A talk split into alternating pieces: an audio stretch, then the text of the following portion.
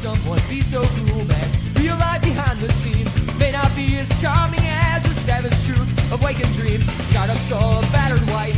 Welcome you to real life. There's no dismissing, something's missing. Maybe someone somewhere's listening. Whoa, whoa. Oh, hello there. Welcome to the inaugural episode of Mistakes, a podcast about mistakes and failures, funny or poignant stories about all the fuck ups that we've gotten ourselves into. My name's Donnie Sapphire. Uh, I'm an itinerant comedian, writer, bum. I do comedy in Chicago. I live in Chicago. Uh, most of the people I know and hang out with are other comedians. Some of them are successful. Most of them are more successful than me, but uh, some of them are quite successful. Others of them are just open mic losers like myself. Um, and so that's mainly who I'll be talking to. But I'd also like to talk to some professionals and famous non comedians. Uh, who knows? We'll see. It's going to be some varying sound quality in this first episode because I recorded uh, the actual interview here with Peter John Burns, comedian, uh, man about town, Peter John Burns, in his uh, office studio, which is really nice. I'm recording this on like uh, a super sweet USB mic, but I also like have some kind of dispatches here and there from shittier mics, from like a cell phone recording thing, or uh, kind of out of a board a little bit. Like you're going to hear a variety of textures. Let's pretend that I do it on purpose to create an appealing soundscape of varying audio frequencies. But in reality, I just have ADD. I think of things I want to do here and there, and I just grab whatever's nearby and I record on that. Uh, you know, maybe it'll get more regulated over time, maybe not. So, after this, I'm just going to cut the short little introductory statement, and then we'll go right to the interview with a man on the come up, a comedian, a funny guy, and someone with a lot of political opinions, Peter John Burns. So, I'll be right back, and after that, we'll get the interview started.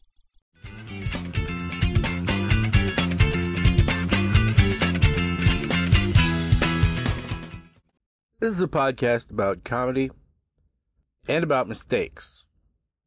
It could be about comedy mistakes or mistakes that we've made in comedy, but it's not really.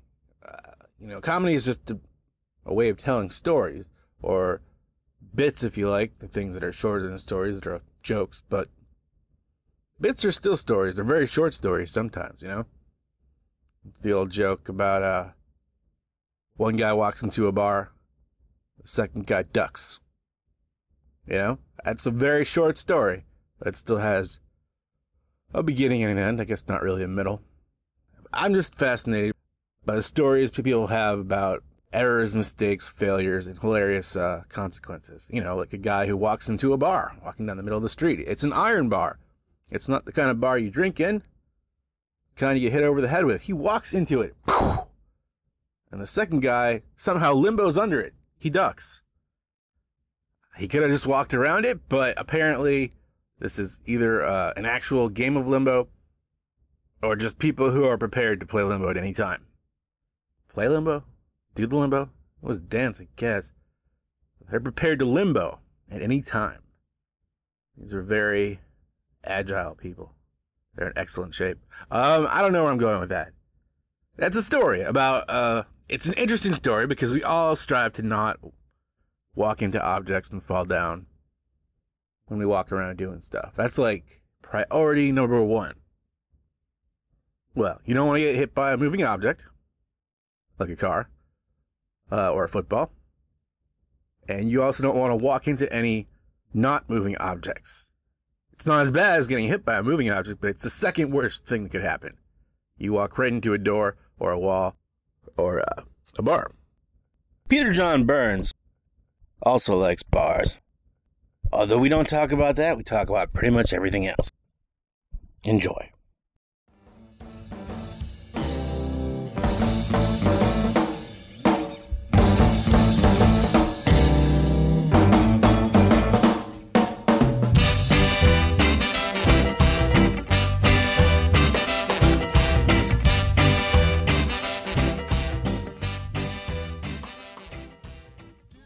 I always like make fun of half the podcasts I listen to for being glorified origin stories, but Pretty, yeah, that's pretty much the case.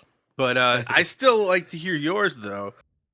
The real brief origin story is that I was a stand-up comedian and actually occasionally got a paycheck for it in the 80s, the late 80s. Ah, the boom. Yeah, exactly. And at age 18 went off to USC, University of Southern California, with the notion of actually pursuing my fame and fortune. The comedy scene in Los Angeles in the late 1980s was no place for an 18-year-old. oh, that was like Kinison era. It- pretty much yeah. Yeah exactly ex- exactly so. Um and uh, you know i didn't do you know i mean there was a comedy contest i did. I went to a couple of open mics. It was not a big deal but it was sort of a punishing place and uh, i didn't like it. So i stopped i finished up my degree at usc in english lit creative writing went to graduate school for a phd in english lit uh, not entirely completed and then uh, through a series of bumbling accidents made my way into the finance industry uh, where i work as my day job as a systems administrator. Now i'm sort of like a director of network architecture. Uh, and so uh, there was a brief foray out uh, to sort of battle middle-aged malaise in like 2007 um, but really i came back in 2011 um, I remember it was exciting because I knew of you peripherally on the internet. sure But then you were making all these videos, and I was like, "Oh, he's a real comedian." Yeah, Awesome. yeah. Well, yeah, and it's still the jury's still out on whether I'm a real comedian. But essentially, yes. Uh, 2011, I started going back out. Um, sort of my uh, entry, sort of back in, was this open mic Coles. uh, Yeah. in in Lincoln Square. Or sorry, in in Logan Square. Sorry, and uh, my shtick that I, st- you know, when I went back because I had all these things in my head that accumulated over 20 odd years, um, was that I wrote a new four minutes every week. Uh, for which Twitter was an excellent proving ground for that sort of thing because you write five jokes a day and you do it for a couple years, you have a couple thousand jokes. My claim to fame in the, in the comedy scene so far is that I get to see other people blow up, but I'm right, right there when they start. So I was at Beck O'Neill's, I think, second open mic ever. oh, sure, sure, yeah, and, and, uh, which- and I think I must have seen you, yeah, at Cole's like your third or fourth time. I mean, it was definitely pretty polished, but like it wasn't like anybody really knew who you were around you that much yet. No, no, uh, because I, honestly, I mean, I'm older enough than the Coles denizens that, uh, you know, the first couple times you get up there, it's like, oh Jesus, his, hi the other guys in his accounting department think he's funny, and so I did uh, over uh, 60 weeks because Christmas intervened and you know a kid's birthday and whatever. But I did 52 consecutive four minute sets, and about halfway through that, because Coles is what they call uh, like a veterans open mic. There are a lot of people who book shows. So like I did 52 weeks and halfway through I was opening for both Cameron Esposito and Adam Burke, the two hosts, because they knew I had, you know, 15 minutes to go in front of them because they'd seen 15 minutes. And by the end of it I was headlining. So and and it's still in the process of editing, but I recorded my first album uh, in August. So, Yeah, over the summer, yeah. yeah, I did at the at the Indianapolis Fringe Festival, which was a lot of fun. Huh. So I don't know. This podcast is called "Mistakes Were Made," and uh, Oh, that's very apt. I think that everything in life is either a successful or a good story about a failure. You know. Sure. So, but I don't know if you have too many mistakes in your comedy career arc there. I mean, except for like maybe taking twenty years to not do much with it. But that's not a mistake. It's just a choice. But that's what I was saying before when I was mumbling to myself in the intro that I will append to this. That uh, you know, really are mistakes. I mean, unless you're in prison or you lost a major limb, everything else is a learning experience. Right, and I make mistakes all the time. I mean, it, like uh, there's, yeah, I mean, it's a laundry list. Uh, you know, even recording the album, uh, I did six shows, and the first show, big mistake. I led with non-political material to an audience that really wanted to hear political. Well, well, to be honest, and this was this was this was a choice. This was something I wanted to do when I was recording the album. Uh, no one knew me at all in Indianapolis. I wanted to do it out of town. I wanted to do it with an audience that walked in not knowing who the hell I was, um, which may may well have been a mistake as well, um, in terms of you know they're not roaring with laughter at times. You know, I get a couple of oohs, but I wanted that. How do you feel about the label of a storyteller? Does it make the hairs on your neck bristle? No, no, not a bit. Um, uh, the one that I I I accept this label. I it bugs me though is I get tagged with uh, smart comic. Uh, That's like the Greg Proops label. yeah, Maybe just because of the glasses. yeah. No, it well, you know, and it, it, to me, it just it it. I understand that Greg I have Proops, Dennis Miller. Yeah, it's a label I it makes me uncomfortable because uh, fine, you know, I throw around some four dollar words, but I don't do it to intimidate people, and it it gives the audience an impression that like th- there will be a test. Yeah, I think that some, you know, overly uh articulate, not quite the right word. You know, Dennis Miller, Greg Proops, but there's people that'll do like the open mic version of that, and then you you you'll feel like you're getting shortchanged on comedic content versus here are some sweeping ideas I have about it, change it, which I don't think is true of your comedy at all. It's it's always funny first, and then maybe you'll entertain some you know three syllable concepts. But I, I try. Well, part of it too is, uh, if I'm throwing out an obscure reference, it's because I don't think it's that obscure.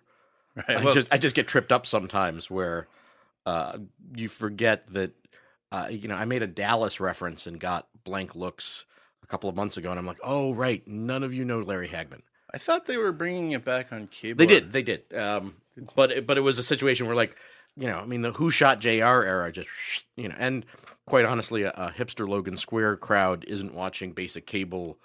I don't Uh, even own a TV, man. There you go. See that's that, I watch TV on my computer, but I right exactly. That's what. I run into all the time. I'll watch anything on the internet. Right. Uh, standards. You know, originally I was going to be on your podcast after the 2012 elections, or I was going to have you on mine that I was doing at the time. I think that like I gave up on that because it wasn't a depressing enough result. So Sure. I was like, well, what are we going to talk about here? We're not unhappy about the results. We just had an election in here in Illinois, well, all across the country, but specifically in Illinois in 2014. And I thought it was interesting, uh, just in the context of my uh, podcast theme. Just, was this a mistake, the 2014 election? And if so, who made the mistake? I mean, I don't think that Pat Quinn and his his people, that's the Democratic governor of Illinois, like they just trusted the numbers, which were pretty good the last time, I guess. They were supposed to be statistically tied or a little bit ahead all the way up until the election. Yeah, I, I, well, clearly the the source of the discrepancy was the amount of turnout, uh, and I don't want to. And I was about to say the culprit, and I don't want to say that because, uh, you know, part of what I've gone back and forth on, like looking at the results uh, and, and the aftermath, is that on the one hand, it is undeniable that if there had been greater turnout, especially among younger voters, it would have been a very different story. Uh, the stat that I've seen is that uh, among or the younger millennials, 18 to 24, 7% of them in Chicago voted. Only 7%. Uh, if they had voted at the same rate as like the 50 year olds, that would have been 90,000 additional votes. Uh, probably not all for Pat Quinn, but let's say, you know, on balance, a great majority for Pat Quinn. And the, the difference uh, between the two was something along the order of like uh, 120,000 votes. What about that whole? Uh, I haven't heard much about this, but it it sure pissed me off on election day that there were you know robocalls to the election judges to tell them not to come in, and apparently thousands of them didn't. But Right. And I don't. That probably depressed turnout a little bit. Um, I don't think to the degree that it swung the election, certainly.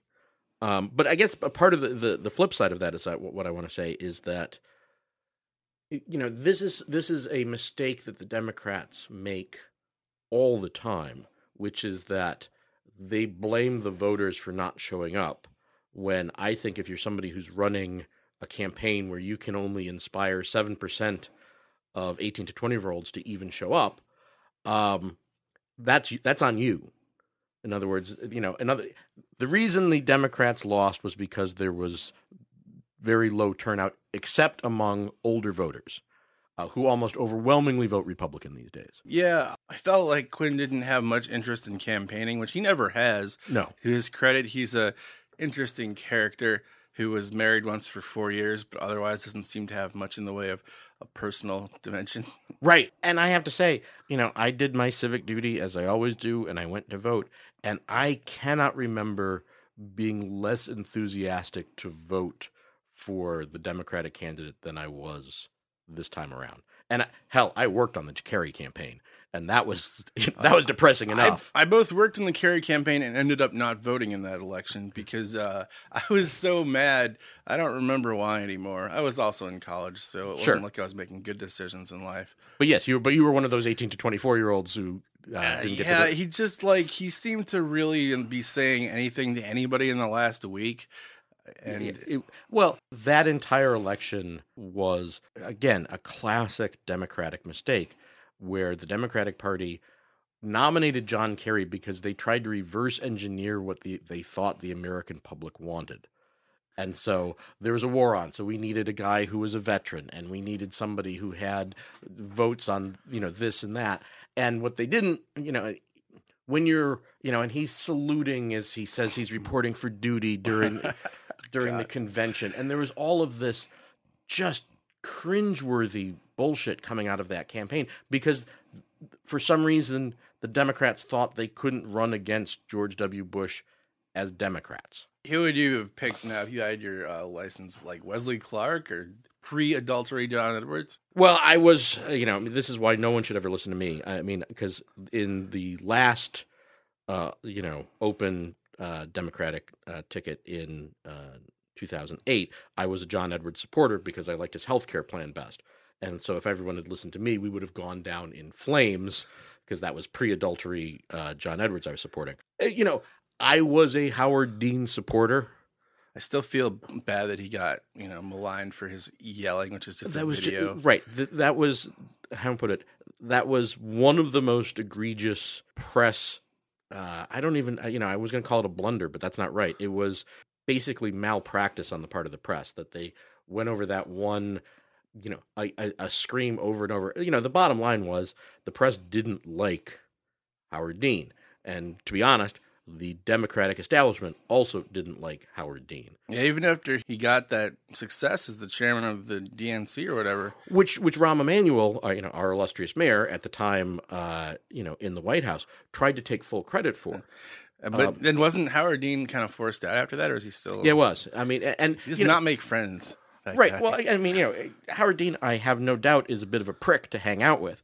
But the point of the matter was, Howard Dean wanted to get the money out of Washington and D.C. and into the, what they called the 50 state strategy. Rahm Emanuel's strategy, which he took great credit for, was to put up marginally Democratic candidates in Republican districts and hope that he could rope a dope his way to a victory. The truth, be, the, you know, truth be told, most of Rahm Emanuel's candidates went down because if given a choice between a real Republican and a fake Republican in a Republican district, surprisingly enough, Republican voters are going to vote Republican. It's a weird trajectory for him. Man. He didn't really do well with that, and then he didn't. I guess he was supposed to be some kind of muscle for the healthcare, uh, you know, bill. Would, I don't think there was any remarkable successes in that department, No, well, and also, you know, Rahm Emanuel didn't want to tackle healthcare. He thought it was a Yeah. loser. And he was wrong about that. And then he just was like, "Well, then I'll quit and go be the mayor of Well, Chicago." he, he he quit luckily just before he was going to be fired. That was pretty clear. Uh, there have been some books that have come out. Uh, Confidence Men uh, was one where uh, you know one of those like behind the scenes where they talk to aides and stuff, and it was pretty clear at that point that Obama was done with Rahm Emanuel, and the fact that uh, there was a convenient job opening in Chicago was a good thing all around. It's also funny to me that like uh, everyone in Chicago seems to hate him, you know, uh, but like yet they'll not. They're not going to mount any, you know, opposition to him. Well, there's going to someone's going to run against him. We've been snake bit a little bit in that uh, uh, Karen Lynch, uh, the head of the Chicago Teachers Union, just was diagnosed sadly with a brain tumor. She was looking like a very clear candidate to go against him. So this this ties into the other thing though that was what I was thinking about Pat Quinn is like how quick people in Illinois forget like how shitty our recent experiences and governors has been because we went from you know uh, George Ryan who was kind of railroaded on that bribes from his janitors deal, but everyone seemed to have the antipathy towards him because of his Secretary of State you know licenses for bribe scam. Right. And then uh, yeah, I'm not sure he was railroaded so much as it finally caught up with him. Right. I mean, people would say, "Oh, what? He just took a bunch of bribes from his employees." Well, that's pretty illegal. Right, right. It's not That- like- that, that's that's unfortunately how Chicago defines deviancy down.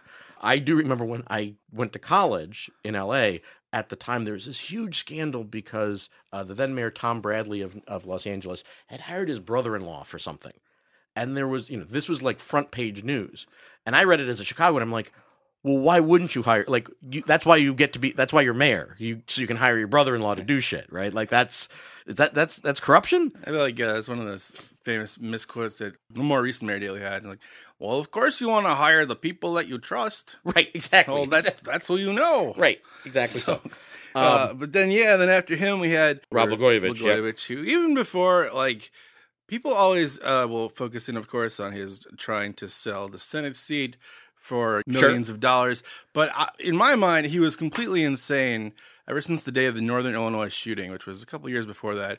Where he ran in there all emotional and I don't know what, off his meds and said, We'll tear the whole building down and build new buildings. And people were like, No, man, we don't have money for that. right. No, wait. Blagojevich was a remarkable study in self-immolation. Even before, you know, we knew he was directly crooked and on tape. You know, he was a guy that got into office basically because he was uh, the brother-in-law of a powerful alderman. Yeah, or And- son in law or brother-in-law. son-in-law. Sorry, sorry. Yeah, son-in-law. And then he Mar- couldn't mar- get along with his only connection in politics. Right, right, exactly. He decided he was going to go off the reservation and turn sides against his, fa- Uh, his it- father-in-law. It was a really weird. It was like a trash dumping thing, like uh, something that, like, why would anyone make this the hill they died on? right, You know? right. It was yeah. It, it was a, like he was picking fights. He wasn't getting along with Madigan, the, uh, Mike Madigan, who's the Speaker of the House in, in the Illinois House. So he had no friends, and uh, that's you know how put it. There was no one there to speak up for him when he went crooked. And uh, yeah, that kind of the fact that a guy like that was kicked upstairs to the governor's office gives you an idea of the kind of inglorious role of the governor in the state since back in the day when Jim Thompson was running everything. I feel like things have kind of Right. Well, it's, it, it kind of puts the lie to. I mean, you hear the stat that the four four out of the last six Illinois governors have gone to jail. That is certainly true and a damning statistic, but it kind of glosses over the fact that you had Jim Thompson in there for like twenty odd years. So there is a big gap between Paul Walker, say in the seventies, and uh, Ryan Blagojevich in the nineties. Did Jim Thompson go to jail? I know he was like No, no, no, no, no. He Jim- probably did lots of stuff that I, this, I mean, this is the problem of being the Illinois governor now. You just one assumes that if you haven't gone to jail, it's just because you were very good at covering your tracks. right. He did not make any mistakes. To get back to my theme. right, right, exactly. Yes, exactly. Uh, so he he managed to paper, you know, if the right bodies were buried or whatever, or you know, perhaps he was reasonably uncorrupt. Does anyone remember in the first like ten episodes of WTF when Marc Maron would look around for excuses to say WTF? I swear to God, I swear to God, it was a real thing. And then he just kept it to the intro, and then he was then it was all right. He's like, I shouldn't probably, because that's what the fuck, man. Really though, life is when you think about it.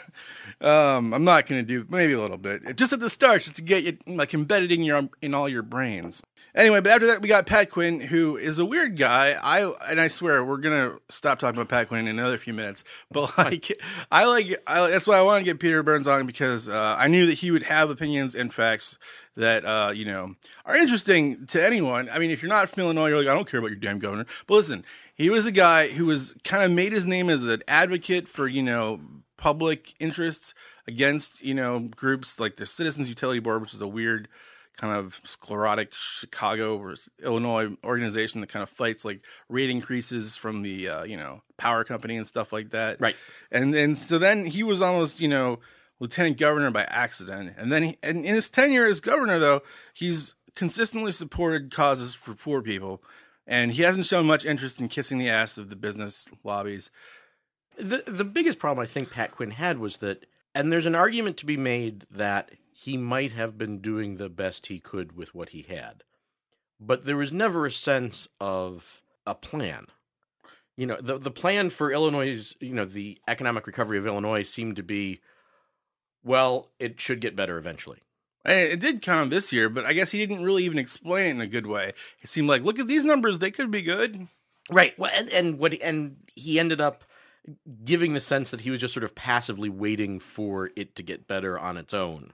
Which again, I would prefer. I mean, eh, you know, I may be bending over backwards to try and explain why people didn't vote for Quinn.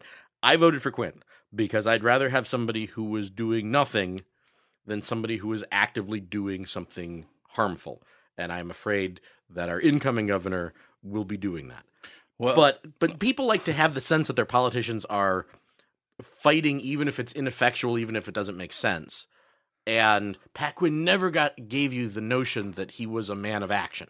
No, although I think he took up causes like he just got this um, the dental uh, benefits reapplied to Medicaid, which was Right. a thing that was taken out for years, and like no one was like, "Hey, you got to do this, Pat Quinn." People are mad about their dental benefits. No, not he's just like, "This is an important thing, and I think you should do it." So when he w- cared about an issue, yeah, but I feel like there was because of the weird way he landed in office, he never seemed to have a mandate or feel that he should act like he had one from anyone. Right. I mean, you know, and he came, you know, for the non-Illinois listeners, he came into office because he was the lieutenant governor under Rod Blagojevich, and when they led the governor off to jail in handcuffs, he suddenly found himself in in a in a position that I think he never wanted to be in. I don't think he had any real aspirations to governor. Uh, like you said, I think he was looking to do some good in the lieutenant governor's office, sort of like you know, this is a bad example, but sort of like how the first lady has her pet causes. Pat Quinn was going to have his pet causes, and then suddenly he was running the place. Pat Quinn is Illinois' first lady. uh, it reminds me of something that happened to me a couple weeks ago. Awkward shoehorn into Sure. a semi stand-up bit, but uh, I don't know. The supervisor positions become available at my day job about twice a year, and they put up flyers everywhere. And they say, "Hey, you should interview for this. You work here. Why not make more money?" And they even put like dollar signs next to it. Like, how dumb do you think we are? We understand that a higher position will pay more money. Right. But uh, whatever. My friend got it like six months ago, and now he's always like, "These guys are idiots. Who could do what we do?" Rah, rah, rah. Have pizza parties with me. Literally, not rubbing it in my face. Saying, "You should apply to this, man. You could do it, and we get to eat pizza." Which is, uh, you know, a perk I'm not currently That's a perk, yeah, sure. entitled to. So I went and I applied for it. I had a feeling that I wasn't going to get it about two minutes into the interview because, well, they said, What would you tell your family and friends if we told you that you got the job at the end of this interview? And I said, I don't know. I don't try to be snarky, but it just comes out that way. I said, I'd tell them, Hey guys, I got that job. what are you supposed to say? Like, I don't, I've been like, I, I tell them finally my life's ambition has come to fruition. I will be a, a supervisor. Like, anyway, so they did not say that at the end of the interview. They said, well, thanks for coming in. I was like, oh, so that's not how that, all right. I see what you're going Right. for. You would like false enthusiasm for this position. Well, and then I was like, well, maybe they're maybe they will tell me later. After several days, I got the feeling that I would not get it, and then also because it's a supervisor position, and I just feel that like at the core of my personality, I'm not a snitch, and like you know. That's all being a supervisor is. It's like, hey, this guy's screwing around on Facebook. This guy keeps coming in late. Fire him, promote him. I could never do that. And when you're a real G, they can sense it in you. That's the thing that uh, Dr. Dre said, but it's it's true, maybe. Sure. Um, but you know, I was, I was like, man, I don't even want to do that crap. Like, but yet, you know, if you find yourself in a position to better yourself, or in Pat Quinn's case, as obligated by Illinois' Constitution, um, Right. What are you gonna do? I mean, he, he could have resigned, I guess. He seemed to reluctantly embrace it eventually, but like in a way, we're all the supervisors of Illinois, and Pat Quinn was our employee that we have to give good evaluations to, or bad about. Like, you know, this is a pretty tortured metaphor here, but by voting for him or not. So there were, I feel like, a few hundred thousand of us who were like, I don't like this guy. I don't get what his deal is, and the guy on the radio says our economy is bad. I don't know because I don't go other places, but it seems bad. Let's vote for the millionaire. Maybe he can tell us how to inherit millions. Pat Quinn certainly never had any appetite for campaigning, and he never seemed to have. How put it? The, the angel of charisma passed over his house when he was young, and I think it is you know like you want your governor to want the job, and like like we've said, he just he fell into it. He was it was never a role he was comfortable in. Um, and I would say at you know again, I voted for Quinn, and I would have preferred him to continue as governor just because he's not going to be doing actively bad things and harmful things to Illinois. But I will say that Rauner's ability to hammer through dumb things is going to or things I, with which I disagree is going to be limited because you've still got an overwhelmingly democratic house uh, in the state capital what made this such an incoherent election in Illinois was that we elected a Republican governor and also uh, overwhelmingly uh, voted in favor of a raise in the minimum wage, uh, expansion of medical marijuana. Which he has opposed and supported that guy. Right, right, right. Bruce Rauner, he managed to take all three positions on every issue. Right, but like, you know, there were three ballot initiatives, all of which won overwhelmingly uh, shall we say, the social liberal side, and also elected a Republican governor, which indicated to me that one, uh, perhaps to some extent, people don't know what they want, Yes. but also I think that election uh, for governor was really a matter of personal response and charisma, and I guess you know, and maybe this is just me getting soft in my old age, but like I could remember a time when I would have been very upset about this election and saying, you know, people don't understand what Rauner's positions really are and so on and so forth. But I think some, you know, like to be an effective politician, there's also an emotional component that you have to engage. And Quinn was just terrible at it. and Rauner has a nice wife. I've heard her on the radio. I have no idea what he's like in person. Right, but uh, no, I mean, and I think I, I honestly think that that was part of it, which was the vote for Rauner was not a vote for Rauner; it was a vote for not Quinn. If there was a personality that Pat Quinn had, it was largely indiscernible to the public of Illinois, and I think we were just tired of having a non-entity in the governorship, and you know, we're even willing to risk having a bad governor just to get rid of this guy. People are just too. Yeah, I agree though. I think that especially like it made me angry that people voted for the things that you know were his issues. It's like you should have to pass a basic lit- reading comprehension test. Like, who supports the minimum wage increase and got it on the ballot? Are you voting for that guy? No. Why are you voting for it then? Right, but I, I think I think part of it is just that as Democrats, I think we tend to lean a little too heavily sometimes on left brain reason and logic. Like you shouldn't do this, you know, and that's why we, you know, as Sure. Although Obama is a great ex- exception to that. He's successfully won two terms on pretty much no logical. So I mean, I mean, you support his position's fine. But the people who vote for him, I feel like to a large extent don't, but they just like him. Yeah, but, but I think that's part of it, which is that there is an emotional component to it uh, and a persuasive component. I mean, you know, it's why Democrats were so frustrated and baffled by like the Reagan phenomenon because Reagan was completely incoherent in his stances. He ran as opposed to the deficit, he ran up a record one.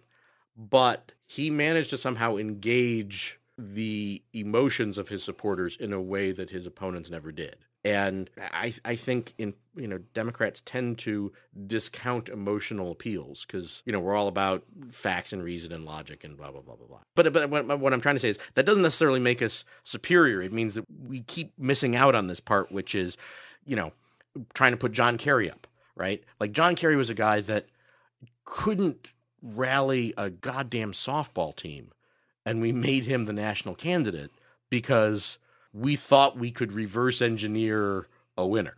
Yeah, and it's almost satisfying now to see him like used to punish other countries as our Secretary of State. Like they have to listen to him. Right, exactly. Yes.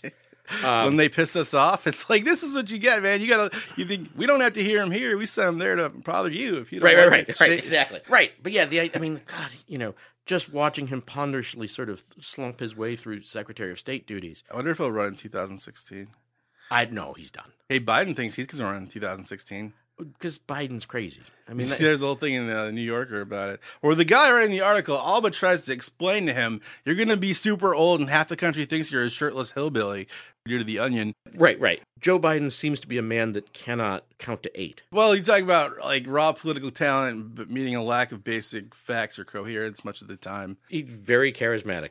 But yeah, I mean, you know, I think it's worth noting that basically to kind of give a sense of the limited palette range that we had in Illinois, our gubernatorial election was a race between two old men that was largely decided by old people. That was that's the nutshell. It's like two guys in their 70s running against each other and voted on by guys in their 70s. So, all right, well, uh, getting back to mistakes in general. Sure. So, it's interesting because I mean, I'm trying to sort of not jump out for 20 years necessarily, Mhm. but to juggle the other, you know, concerns of life. It's hard, like, to write new material every week, but like, you see a lot of people doing it the other way around, you know? Like, you see the same guy do the same five minutes 48 times in a month. Right. Did you, um, were you worried that, like, sometimes those guys seem to move up too? I don't know how, though. Well, if it's good material, I, you know, the it's it's always a balancing act. An argument could be made that I have abandoned material too quickly because I get bored with it. But I'd also say at, at the same time, more recently, I've been leaning on the same thirty minutes. Right. Once you have a good 30 minutes, then you can certainly lean on that. Part of the reason I did the album, honestly, was to force myself to retire material. And I, I there is a tremendous benefit to actually practicing your material, uh, you know, in front of an audience or even by yourself. So the same guy who does the same five minutes over and over, he or she is getting a benefit as well. I It's guess. always guys. yeah, well, you know, That's just the scene for the most part. well, you're going to have that, but I would say this is uh, perhaps the benefit of my Rip Van Winkle status of disappearing for 20 odd years. And it's not that it happens that often, but whenever I do get asked, like, what's the big difference between when you were doing comedy in the 1980s and now? The answer is easy. It's women. They're actually smart, funny women doing good stuff, and they're not uh, the girlfriend of a comedian. They're not the significant other of somebody. Like, they're on their own doing stuff and it's made it has made such a tremendous difference just in the way that a scene works because bluntly they take the alpha down a couple of notches comedy in the 80s was there were a lot of really aggressive alpha dudes who made they were just you know it was just also these like weird fucking power plays I've been uh I've been watching and I recommend anyone to do this, but like almost every episode of an evening at the improv Yeah. is on Hulu for free. oh really And like, yeah, and I just watch these things. They're great because, for one thing, they're not indexed at all. So you'll like on any other source source on the internet that I've heard of. So you'll have these four names in there. You're like, I've never heard of any of these guys, Right. And you Google them in quotes, and you know, one guy turns out is a major uh, staff writer on How I Met Your Mother. Another guy died in 1991 in a car accident. Right, right, right. You know, another one is just an attorney in private practice in Wales or something.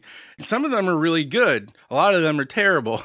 the women do seem, and it's, I'm sure, not a reflection of the actual female talents at the time, but the people that Bud Friedman picked to be on his show seem to be overwhelmingly, you know, playing a couple roles. that's what you were allowed at the time and there's uh, part of what's gotten better in my opinion is just this, this wider range of discourse there are just different ways to be female and on stage There's a lot of both lesbians and, and girls who are kind of not not um, lesbians yes not not trying to be real political or sexual, which is cool. yeah yeah no i mean you, You can there, there there are women performing in stand up. I mean, I'll throw a couple names out: Katie McVeigh, Stephanie Haas, Sonia Denis.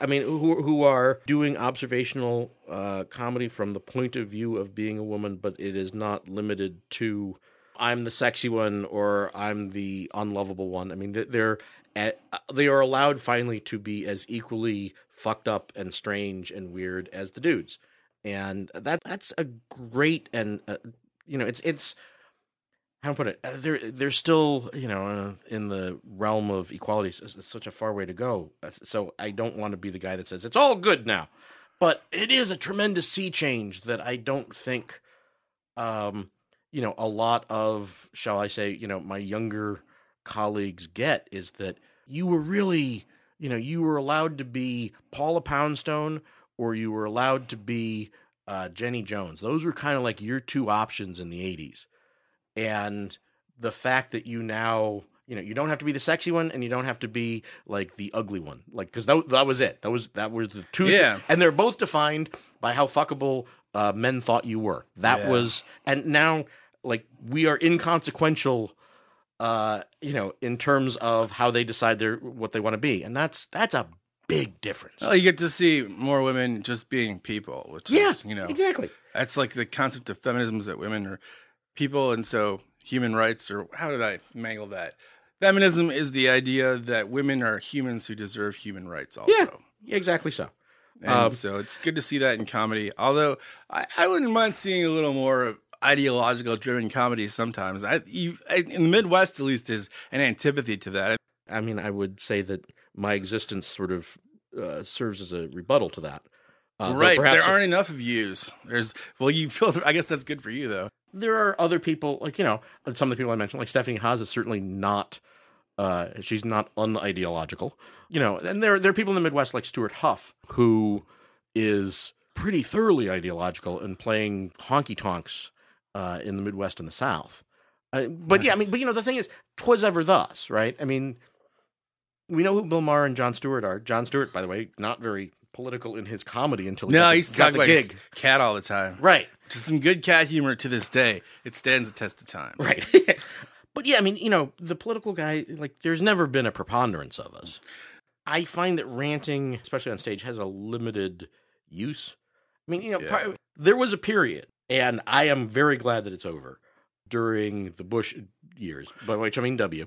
I remember I, I went to go see Lewis Black, and this was not necessarily his fault, but he got more applause breaks than laughter, and that be, was Yeah, a that's a- very common trope in that That period. just means people agree with you, but they don't think you're that funny. Yes, exactly. And you know, and I'm glad that that period is over. I understand why it existed because there was a period if you were left of center during the Bush era where you had to go seek out the company of others because everyone on television the way they were speaking you thought you were insane and alone. Like you know i don't think this war is a good idea. And yet you know the media was so much in the tank for that that you had you know I, so i understand the impulse to go seek others but there was a really sort of dismal period i think for political comedy during the bush era because it was just easy right? You know Also, when like you could shout bush sucks and everyone would clap Oh, remember when David Cross was just like ranting in a not very humorous fashion for several years? Right, right.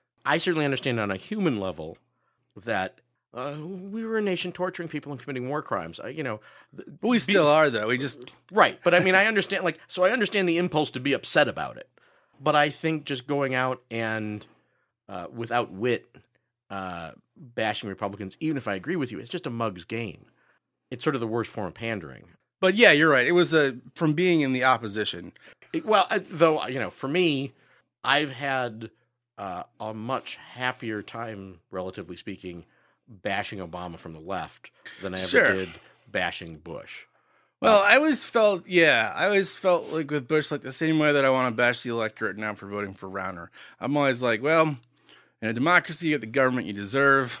This is what America looks like. Right. Lord knows during the 2008 elections, or uh, 2008 and 2012, I shed a tear every time one of those Republican candidates went away because they were nothing but comedy gold. I mean, That's interesting. Yeah, from 2008 and by 2012, 2012, I was performing regularly. then you get to look at each election story as a potential material. Oh yeah, no, I mean it was why you know I don't want to say it was a no-brainer to do 52 consecutive new sets, but Jesus Christ, you're being handed material every day. You know, you had uh, Rick Perry being unable to count to three. You had Herman Cain getting caught for adultery with a woman named Ginger White. I mean, which is like, I mean, it just you're being handed these packets of gold. It was like the stork was dropping them down the chimney every week. Was there ever a time in your life where you had a position of some responsibility that you were just not feeling anymore, but you couldn't find a way to bow out, and so you just waited for the situation to take its course, or I don't know what? It's to some extent. I mean, I, I there was a period in my career where I was, um, in charge of the entire office, uh, for uh, a, a local branch, if you will, of a much larger organization, and suddenly I was working for uh, a new hire and was told that I would be spending twenty five percent of my time traveling to New York City. Uh, at which point, I found another job. Oh, well, well, but yeah, I mean, you took action. y- you get to a certain position and you've been you've had a career of 15 years or something like that in technology people occasionally call up and say hey i got a new company you want a gig and most of the time you say no until you're unhappy and then you say yes So, um, there's not money in comedy until I don't know. Maybe you've done it for like six or seven or eight years to live off of exclusively. Would you say, or would you think that's too long of a time frame? i cannot envision a situation where i would be making uh, money from comedy solely I don't know if you got a sitcom and they gave you a deal. you know it's why I, I try to couch this carefully right i could win the lottery i could be offered a sitcom i find those two circumstances equally likely I do find comedians under 30 to be like possessed of a little bit of a mania that this will happen to them. And once in a while it does. So, I mean, hell, Right. good, for, good for them.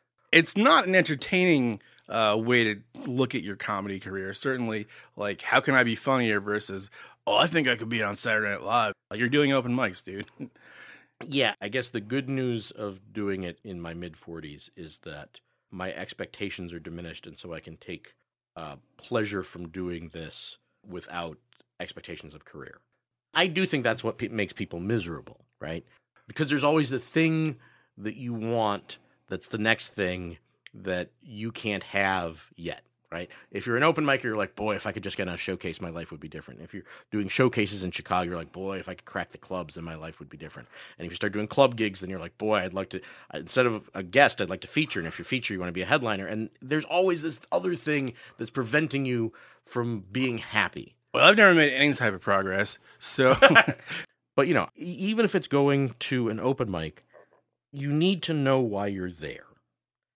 You know there there should be a purpose to you being there. And sometimes it's i'm trying to hone this piece and get better at it. That's great. Because there, there are sometimes when you know an open mic is like six guys staring at you dead-eyed and really you're just there to move your jaw you know in the, the approximate way to get those words out. And that's not worth nothing but uh, you know i was having a conversation with, uh, with someone online last night about this which is you know a pet peeve of mine is when somebody's up on stage and like right what was i going to talk about tonight? I'm like then sit the fuck down. Because if you don't know why you're there or what you want to talk about then you should have been home writing.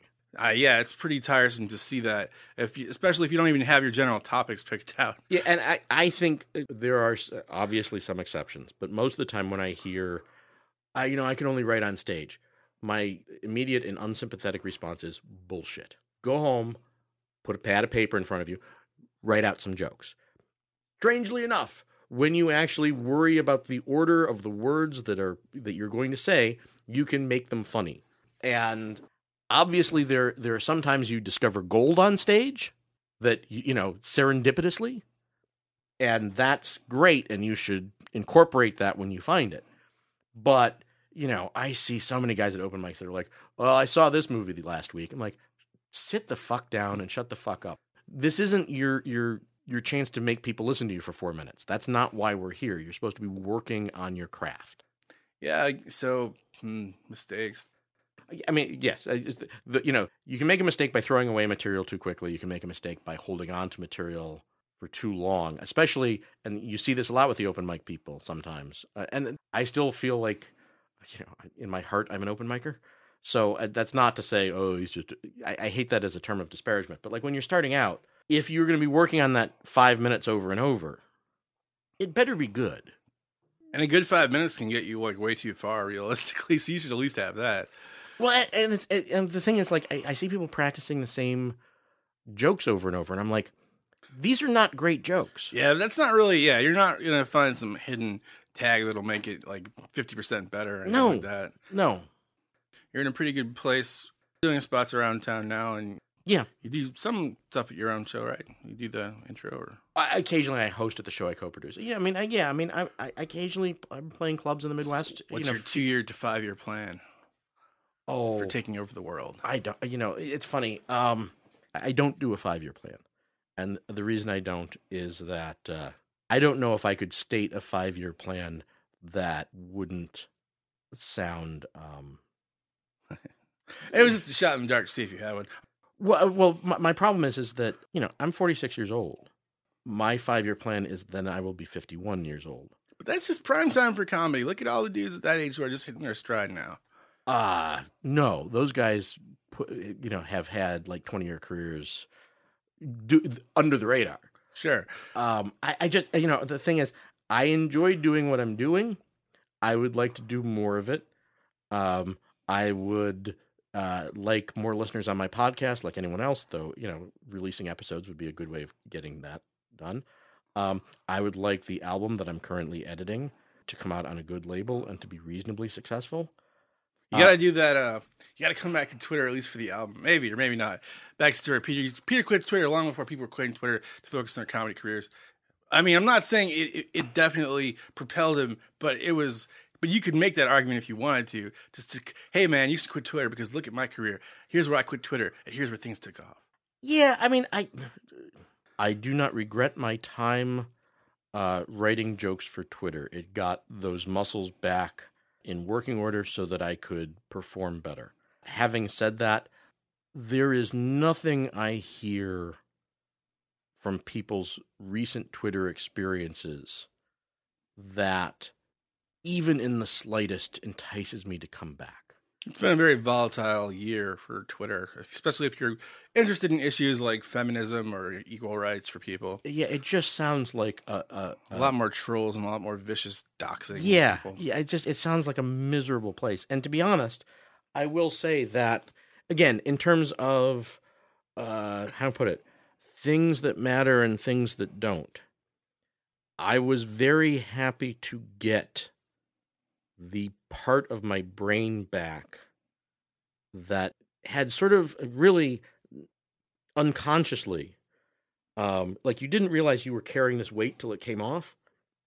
I would get emails saying that i gained a new you know you get the email that says you gained a new follower and that was like a little shot of validation to get you through the next period of the day and if you started to lose followers that became some sort of minor crisis and you would I, I mean i was serious enough that i was the guy that would time you know like write my tweets the night before yeah. and schedule them the best tweet of course would go out at 3 p.m because that's when You get all the coasts. Yeah. right exactly 4 p.m. in the East Coast, but it's still just 1 p.m. in the West Coast. Right, right. The West Coast is coming back from lunch. You know, the East Coast is starting to fuck off. Yeah. Uh, yeah, I mean, and you know, and to go to Favstar and to see if you could make the leaderboard and how many stars did you get on this system and how many really fallen into disrepair in the last few years, It- it- which it- is probably for the best. But like, I don't even I don't understand. He I guess the guy who ran that website, he has a new website now that he's more interested in about doing corporate email or something. sure. So he just like it doesn't index like more than ten percent of people's favorites and retweets and stuff now. So it's like Hey, But it was also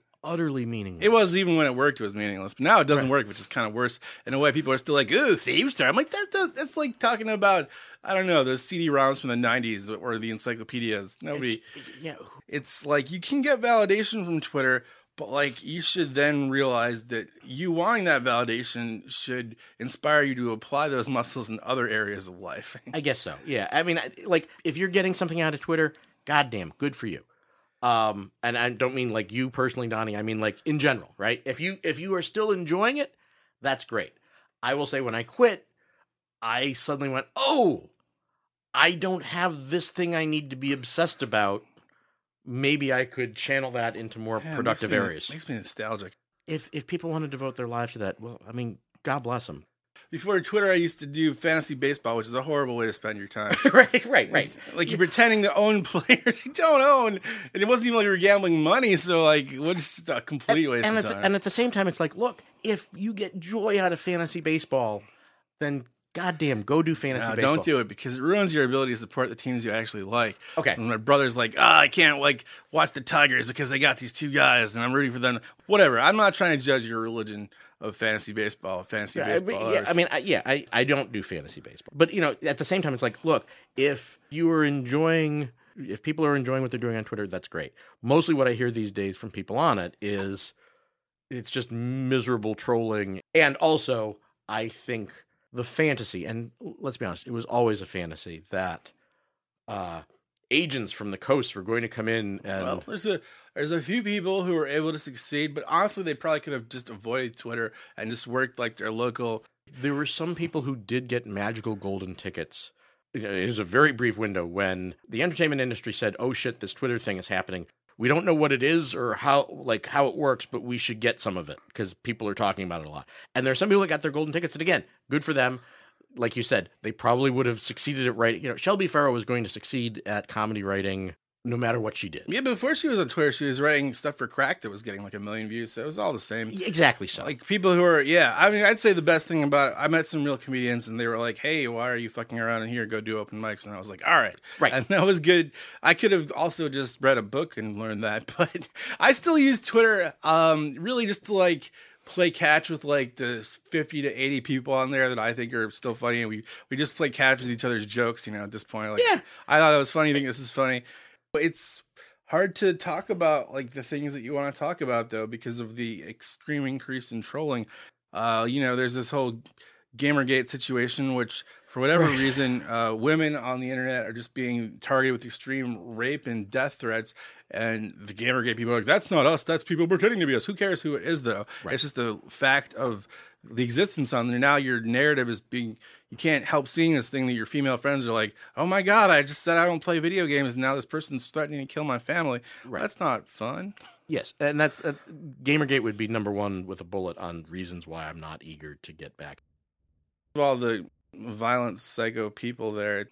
Right, and and it's I guess one of the things that I'm still sort of working through is, you know, if we're talking like sort of future of the republic, I don't know exactly how to solve this problem, but I do feel that part of the real problem we have as a country these days is that it's no longer a matter of picking a politician based on how they think they could solve the current issues. It's that there's no common agreement on facts.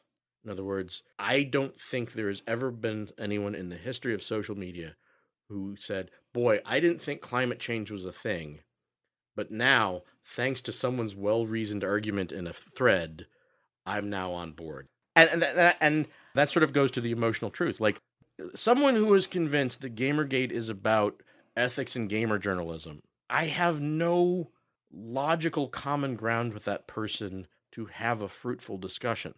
Because all I can say to them is, no, it's not. And that's you know that's not a fruitful discussion. And that i i mean i do think it's a real problem that we can't even agree on what the facts are. Twitter and to, to some extent facebook i mean you know it just seems to be there's no there's no one persuadable because the you know once you see a guy trying to present facts on facebook the the a danger of the internet now is that you can find your own set of facts that looks equally valid to the other person's facts. Yes. And then you go down the rabbit hole of like, well, your source, is, like, you know, and now we're all reading primary scientific documents and trying to evaluate them. That's the one thing about Facebook, though, is like, I see this even on comedian forums. I saw somebody start an argument the other day about global warming. Then 822 more replies. Oh no, I'm not reading that. So, right, right. Well, because you you know you know what the, you know what the arguments are going to be, right? Like you've heard at this point, anyone who is relatively sentient and live, living in the United States has heard both the pro arguments for global warming and the anti arguments for global warming, and they've made their choice. And you can determine, and you can say that one of these arguments is grounded in scientific consensus and observable statistics, and the other one is like Dennis Miller bullshit. But they're not, you know, it's funny. You were talking about right wing comedians. I in an effort to try and expand my mind, I watched a Dennis Miller special. Oh, uh, it's just not even jokes anymore. He's just like parodying himself. He's like his own angry grandpa. Well, and the thing is, like, he did a couple shots at celebrities at the beginning, and fine, okay, you know, some of that was reasonably amusing. And then he got into global warming, and he was, of course, trying to make this sort of like a jokey argument, but he was trying to actually make an actual argument. And his ridicule of the other side was well, cha cha, they say that the temperature's gone up over 100 years. It's funny how they're going to put all their faith in the fact that guys 100 years ago could accurately record the temperature. Yeah. And I just I, I just listened to that. I'm like, but that's not how it works. Dear Dennis Miller, they do core sample drilling in the Antarctic to record the amount of hydrogen and carbon in the atmosphere during different times. And you're ridiculing something that no one on the other side says. But yeah, yeah but that was my problem, which is like, there are many things you can mock liberals for. You know, I do it sometimes myself. But this one, you just don't know how it works. I wish we could just reset public attitudes and opinions that have happened since the internet enabled people to look up things that look official but aren't really and say let's stop looking for arguments to support what you think and just read some science books that aren't ideological right though that also posits some sort of we try to think of like the pre-internet as some sort of golden age people were still dumb. They just didn't know how to find documents to support justify their dumbness. Yes. So they just said, "I don't believe in all that crap anyway. I ain't come from no monkey. Right. I ain't no monkey." Right. I mean, they're, they, you know, and that's sort of a perfect example where, for God's sakes, you know, it's been over hundred years since Darwin, and no one says you came from a monkey. You share a common ancestor with a monkey, right? And also with every other land animal. Right. I mean, there there there is basic scientific premises there that are simply rejected on ideological grounds. And just to be really depressing about it, the stats go backwards. I mean, there are fewer people that believe in evolution today than did 20 years ago. Uh, the confusion industries of you know right wing pseudo babble have successfully muddied the concept of evolution. They'll like take a, a piece of it that's not even essential to it, and they'll say, "Well, that disproves evolution." Right. Really One of the more depressing statistics that I found recently is that they had done uh, some studies on this, and the higher you score on intelligence tests means that you are the least persuadable. If you are a person that scores well on you know on the IQ tests and you believe that global warming doesn't exist, you are less persuadable than an idiot who doesn't believe that global warming exists. Because a smart person can actually manipulate the symbols of language to reaffirm that emotional truth, which is no, it's not. I hate to use the word smart for that. There's a lot of people in my family like that, who are like, let's say they're academically accomplished, Sure. but, but they're not smart because they believe stupid crap, and then they defend their arguments really well because they're able to use academic type logic. But really, you're stupid because you've convinced yourself of a thing without real evidence, and now you're now you're defending your own bullshit to other people really well. But like, really a smart person looks for good evidence. And if it's not there then he doesn't accept it. Whenever i talk to people that disagree with me even though I'm, i have opinions on most things but like if someone especially someone who's conservative or religious something, wants to make an argument to me i'll sit there and listen to what they say. And if it once in a while it's solid on its own merits and i'll say that's interesting i never thought about it that way Right. because that just uh, I can't remember the name for this, but it's a classic phenomenon in psychology where smart people are more perceptive of how stupid they are, and stupid people do not perceive that they're stupid. So if you're smart, you're like, oh, but there's so much I don't know yet, though, really. And if you're stupid, they're like, I think I got this. You eat Right. pancakes in the morning. That's all there is to life. right, right, right, right. I don't know. You can see it in real life. You can also see it on social media. I think Facebook even a little bit more than Twitter, just because you can only work up so much of a head of steam in 140 characters. But like, there's the point where you can see the metal shutters slide down behind their eyes like a shop closing. Just wrap it all up anyway. Yeah, sure. the mistakes that were made that we discussed in this podcast. Just the world that we live in now, there's just too much bad information out there. If you wanted to vote for governor and you voted for the guy that uh, you had no information about because you had opinions about the other guy, and uh, you know when you're doing comedy and you're and you're mad that somebody else got some stuff you didn't, uh, you know, there's the bad information out there with that uh, is that anyone deserves anything. You just have to do something good. Make good shit, man. Peter John you're not on Twitter. I have a deactivated account that I reactivate, you know, every 30 days or something like that, just so that nobody can swipe it, which is part of the insanity of Twitter, which is that people do do crazy shit like that. Yeah, but you're on Facebook and your website, which is www.peterburnsbyrnes.com. Uh, you can also go to my podcast at uh, www.weekindespair.com. And it's on iTunes and all, all the rest of that sort of nonsense. word. Well, thanks for listening, and we'll be back next week with more mistakes. Now it's my turn to